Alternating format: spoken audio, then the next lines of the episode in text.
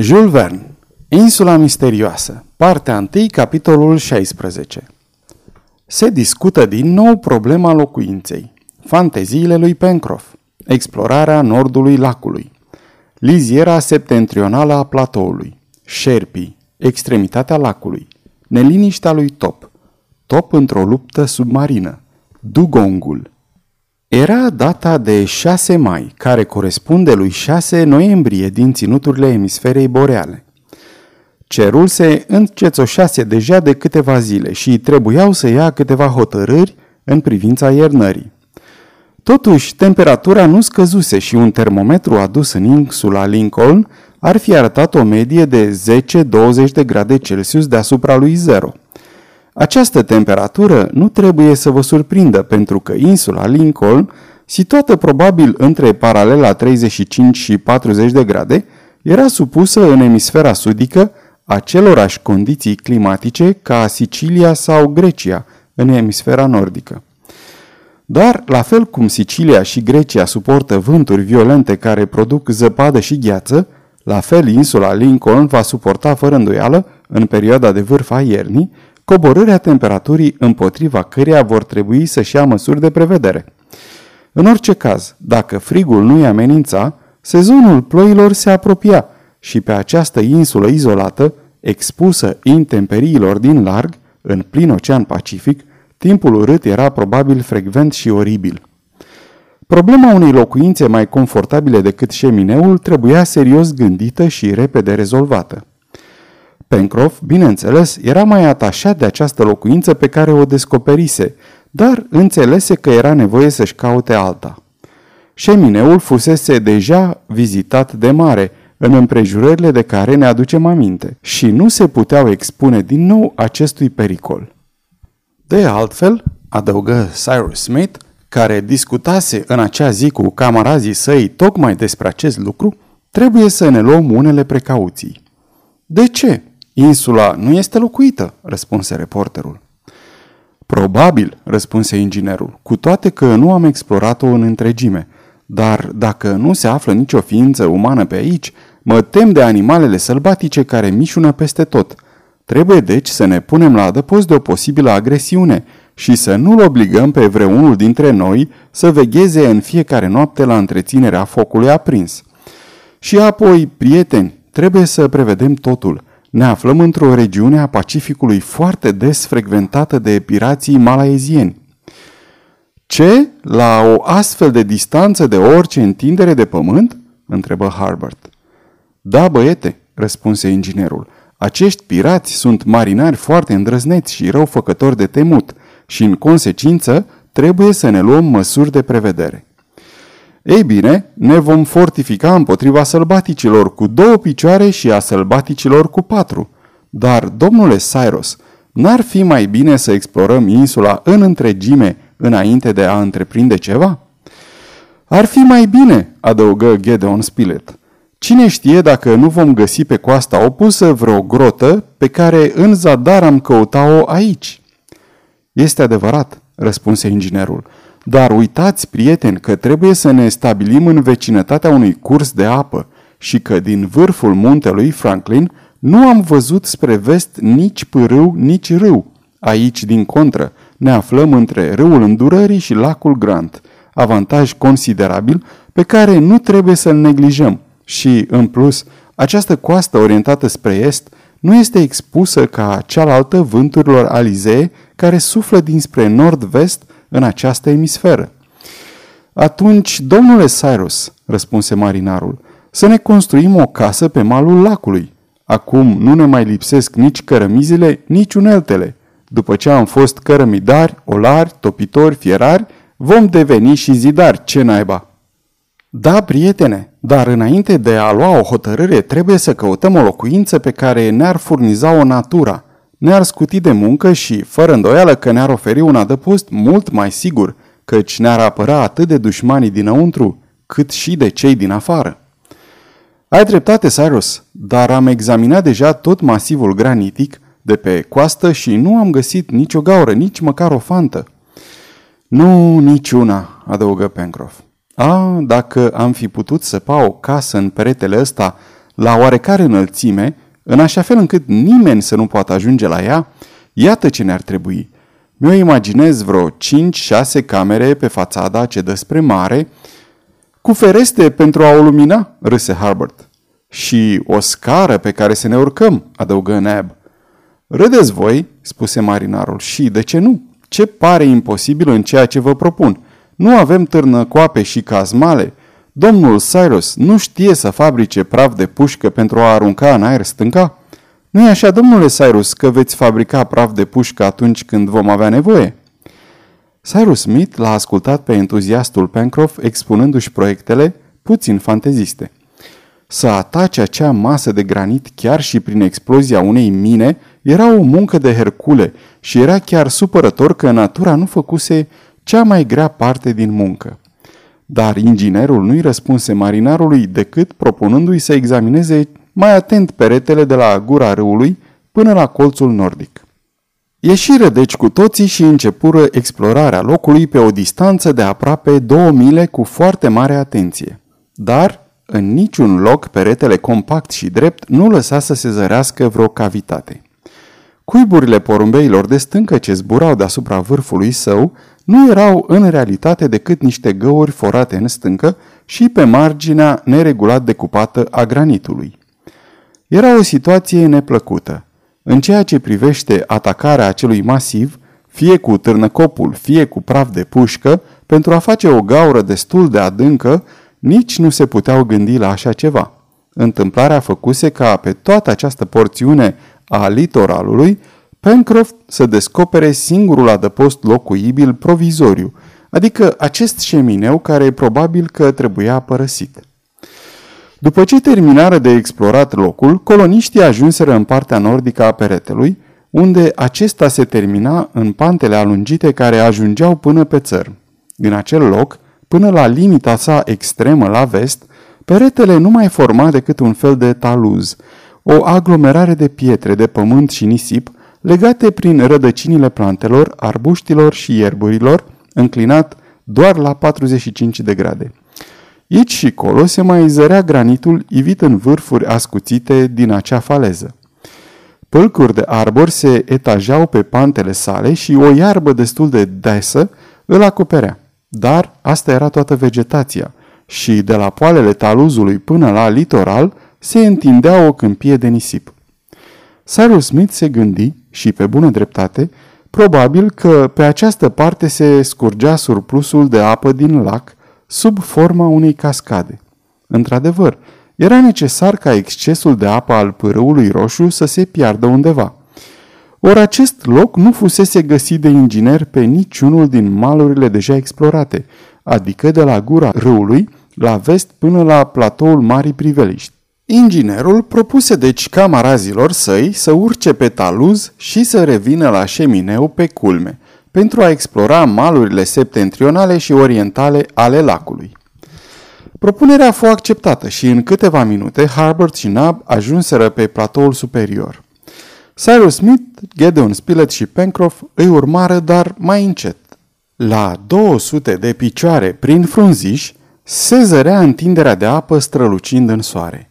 Peisajul era fermecător. Arbori în tonuri de galben formau grupuri foarte plăcute ochiului. Câteva trunchiuri doborâte de vârstă ieșeau în relief prin culoarea lor neagră, în covorul verde ce acoperea solul. O întreagă lume de cacatoiși, zgomotoși, adevărate prisme mobile, zburau din cracă în cracă. Avea impresia că lumina nu ajungea decât descompusă prin acel frunziș ciudat. Aceasta este o înregistrare Cărțiaudio.eu. Această înregistrare este citită cu respectarea legislației în vigoare pentru www.cărțiaudio.eu. Copierea, repostarea, multiplicarea, vânzarea, închirierea sau difuzarea publică a acestei înregistrări fără acordul scris al www.cărțiaudio.eu constituie infracțiune și se pedepsește conform legislației în vigoare. Pentru noutăți, vă invităm să vizitați site-ul www.cărțiaudio.eu și să ne susțineți cu un like, subscribe și follow pe canalul de YouTube Cărți Audio. De asemenea, puteți să-i susțineți printr-o donație pe naratorii voluntari ai acestui canal. Vă mulțumim și vă dorim audiție plăcută în continuare. Coloniștii, în loc să meargă direct pe malul nordic al lacului, înconjurară marginea platoului în așa fel încât să ajungă la gura pârâului pe malul stâng. Era un ocol de vreo milă și jumătate. Plimbarea era plăcută căci arborii spațiați lăsau între ei o trecere. Îți dădeai seama că acolo se oprea zona fertilă și vegetația era mai puțin viguroasă decât în toată porțiunea cuprinsă între cursul pârâului și râul îndurării. Cyrus Smith și tovarășii săi mergeau foarte atenți pe acest sol necunoscut. Singurele lor arme erau arcurile, săgețile și bâtele având la vârf un capăt ascuțit. Totuși, nicio fiară sălbatică nu-și făcu apariția și era probabil că acestea nu frecventau decât pădurile dese din sud. Coloniștii avură totuși surpriza dezagreabilă să-l vadă pe top, oprindu-se în fața unui șarpe mare de vreo 14-15 picioare lungime. Neb îl omorâ cu băta. Inginerul îl examină și declară că reptila nu era veninoasă, căci se înrudea cu specia șerpilor diamant, cu care se hrănesc indienii din provincia New South Wales din Australia. Dar era posibil să mai existe și alții, a căror mușcătură să fie mortală, cum sunt viperele surde cu coada despicată, care se repet la tine dacă ai ghinionul să calci pe ele, sau acei șerpi înaripați care au două auricule ce le permit să se repeadă fulgerător. După un prim moment de surpriză, Top fugărea reptilele cu o furie care te făcea să te temi pentru el, așa că stăpânul său îl chema tot timpul înapoi. Ajunseră în curând la gura pârâului roșu, în locul în care acesta se varsă în lac. Exploratorii recunoscură pe malul opus locul pe care îl vizitaseră după ce coborâseră de pe muntele Franklin. Cyrus Smith constată că debitul apei din pârâu era destul de mare. Era deci necesar ca, într-un loc oarecare natura, să fie oferit un deversor surplusului de apă. Trebuiau să descopere acel deversor, căci fără îndoială forma o cascadă a cărei putere mecanică o puteau folosi. Coloniștii mergeau fiecare pe unde voia, dar fără să se îndepărteze prea mult unii de alții. Începură să înconjoare malul lacului foarte abrupt. Apele lacului păreau pline de pește și Pencroff își promise să construiască niște unelte de pescuit pentru a exploata această bogăție. Mai întâi, a fost nevoie să ocolească limba ascuțită de pământ din nord-est. Ai fi putut crede că surplusul de apă se vărsa acolo, căci extremitatea lacului aproape atingea marginea platoului. Dar nu se afla acolo și coloniștii își continuară explorarea malului, care, după o ușoară curbă, cobora paralel cu litoralul. Pe partea aceea, malul era mai puțin împădurit, dar câteva pâlcuri de arbori împrăștiați aici și colo făceau peisajul și mai pitoresc. Lacul Grant le apăru în toată întinderea și nicio briză nu mișca suprafața apei. Top, scotocind prin tufișuri, făcu să-și ia zborul diverse păsări, pe care Gedeon Spilett și Harbert le salutară cu săgeți. Una dintre acele zburătoare fu chiar nimerită de tânăr și căzu în mijlocul ierburilor mlăștinoase. Top se repezi la ea și aduse o frumoasă pasăre înătotare de culoare roșu cărămiziu, cu ciocul scurt, cu osul frontal foarte dezvoltat, cu pielița dintre degete festonată, cu aripile brodate cu alb. Era o lișiță de talia unei potârnichi mari, aparținând acelui grup de macrodactile care fac tranziția între ordinul picioroangelor și al palmipedelor. Un vânat slab și cu un gust nu prea plăcut, dar Top nu făcea mofturi ca stăpânii săi și vânatul fu păstrat pentru cina lui. Coloniștii urmară marginea orientală a lacului și, în curând, trebuiau să ajungă în partea deja explorată. Inginerul era foarte surprins căci nu zărea niciun indiciu al unei scurgeri a surplusului de apă. Discută acest lucru cu marinarul și cu reporterul și nu le ascunse mirarea sa. În acel moment, Top, care fusese calm până atunci, dădu semne de agitație. Inteligentul animal fugea de colo-colo pe mal, se oprea brusc privind apa și cu laba ridicată, ca și cum s-ar fi oprit în fața unui vânat invizibil, lătra cu furia dulmecând, apoi tăcea brusc. Nici Cyrus Smith, nici camarazii săi nu-i dădură atenție la început lui Top, dar lătrăturile lui deveniseră atât de dese încât inginerul începu să se miră. Ce este Top?" îl întrebă acesta.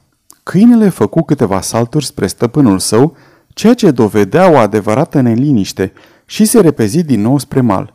Apoi deodată sări în lac. Aici, Top!" strigă Cyrus Smith, care nu voia să-și lase câinele să se aventureze în acele ape suspecte. Ce se petrece oare acolo în adâncuri?" întrebă Pencroff, examinând suprafața lacului.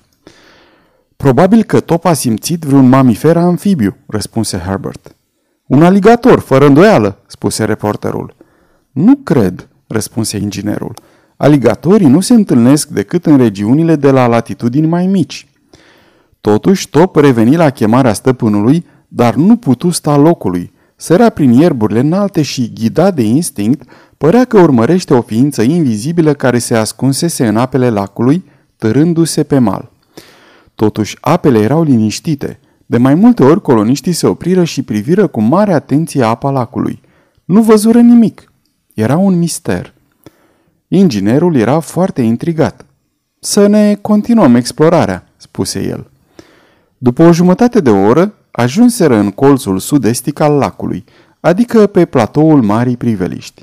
Aici puteau considera explorarea malurilor lacului terminată și totuși inginerul nu putuse descoperi unde și cum se făcea evacuarea surplusului de apă. Totuși, acest deversor există, repetă el, și dacă nu este în exterior, atunci, desigur, se află în interiorul masivului de granit. Dar de ce este atât de important pentru tine, Cyrus? întrebă reporterul.